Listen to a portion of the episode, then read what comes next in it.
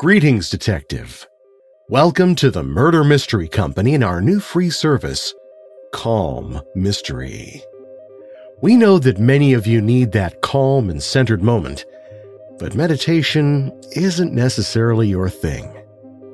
If you're a mystery lover, a crime fan, and could use a break, you've come to the right place. It sure is a suspenseful world out there, but I have good news for you.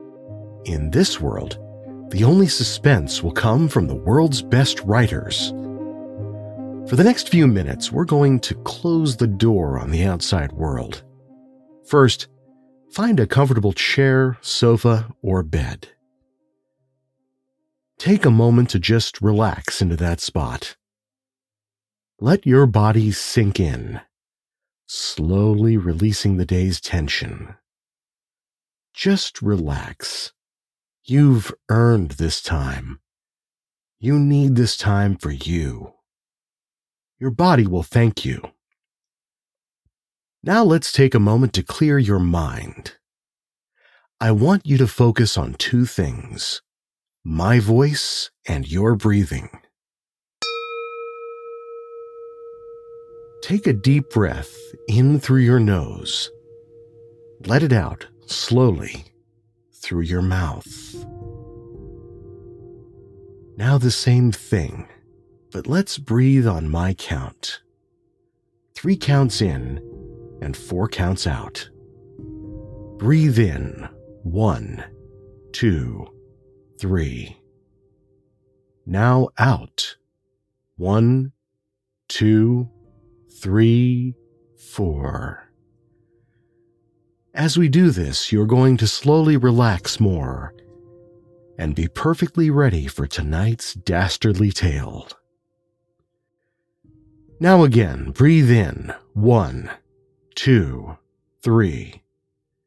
Now out one, two, three, four. One more time, breathing out the last bit of stress. Breathe in. One, two, three.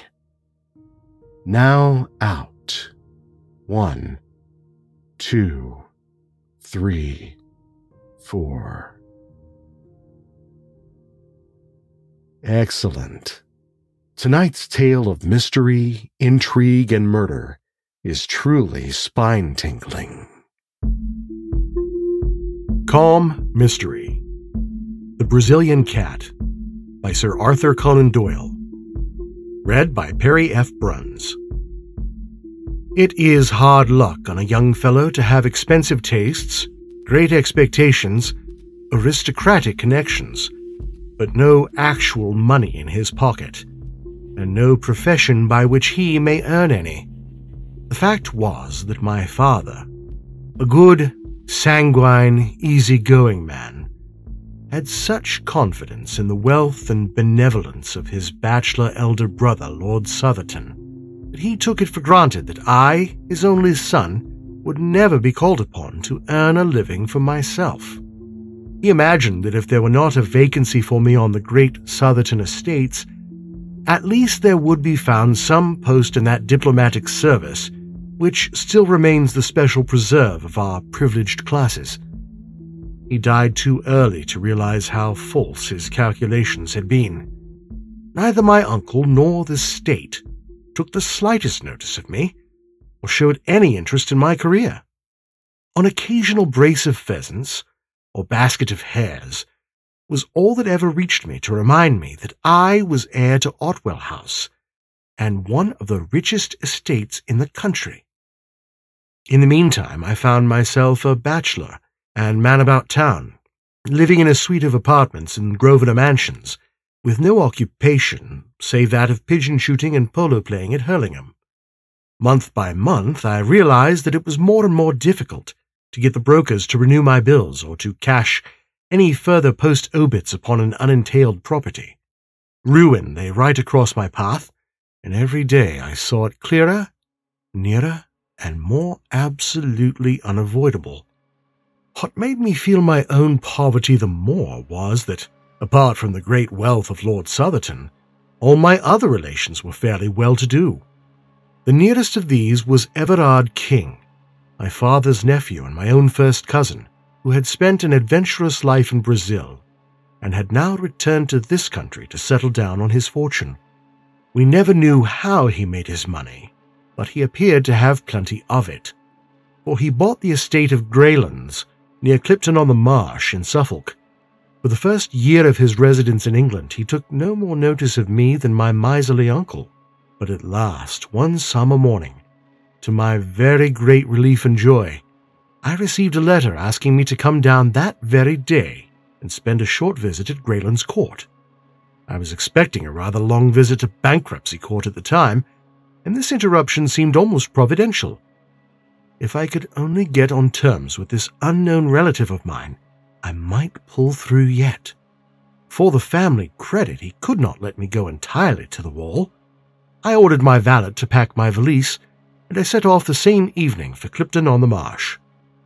After changing at Ipswich, a little local train deposited me at a small deserted station, lying amidst a rolling grassy country with a sluggish and winding river curving in and out amidst the valleys, between high silted banks which showed that we were within reach of the tide. No carriage was awaiting me.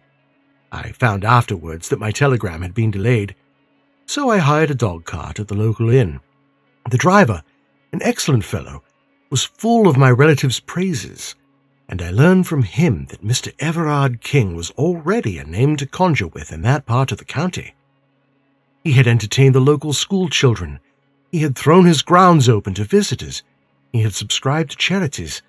In short, his benevolence had been so universal that my driver could only account for it on the supposition that he had parliamentary ambitions. My attention was drawn away from my driver's panegyric by the appearance of a very beautiful bird which settled on a telegraph post beside the road. At first I thought that it was a jay, but it was larger with a brighter plumage. The driver accounted for its presence at once by saying that it belonged to the very man whom we were about to visit.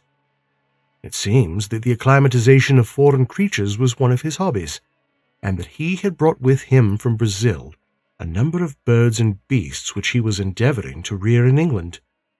When once we had passed the gates of Greylands Park, we had ample evidence of this taste of his.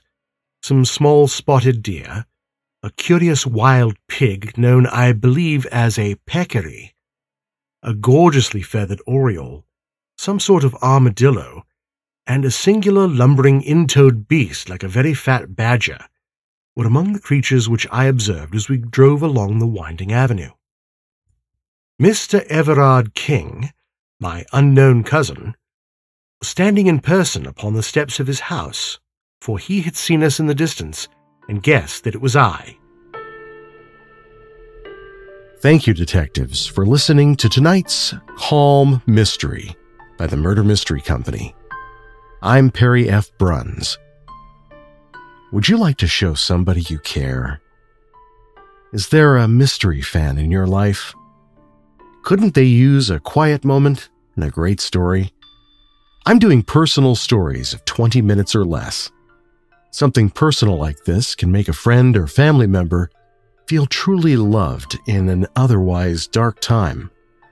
They're only $49, and you can email me at calmmystery, that's C A L M mystery, at gmail.com. In the meantime, stay tuned for more tales to tingle and terrify while giving you a needed break from the outside world.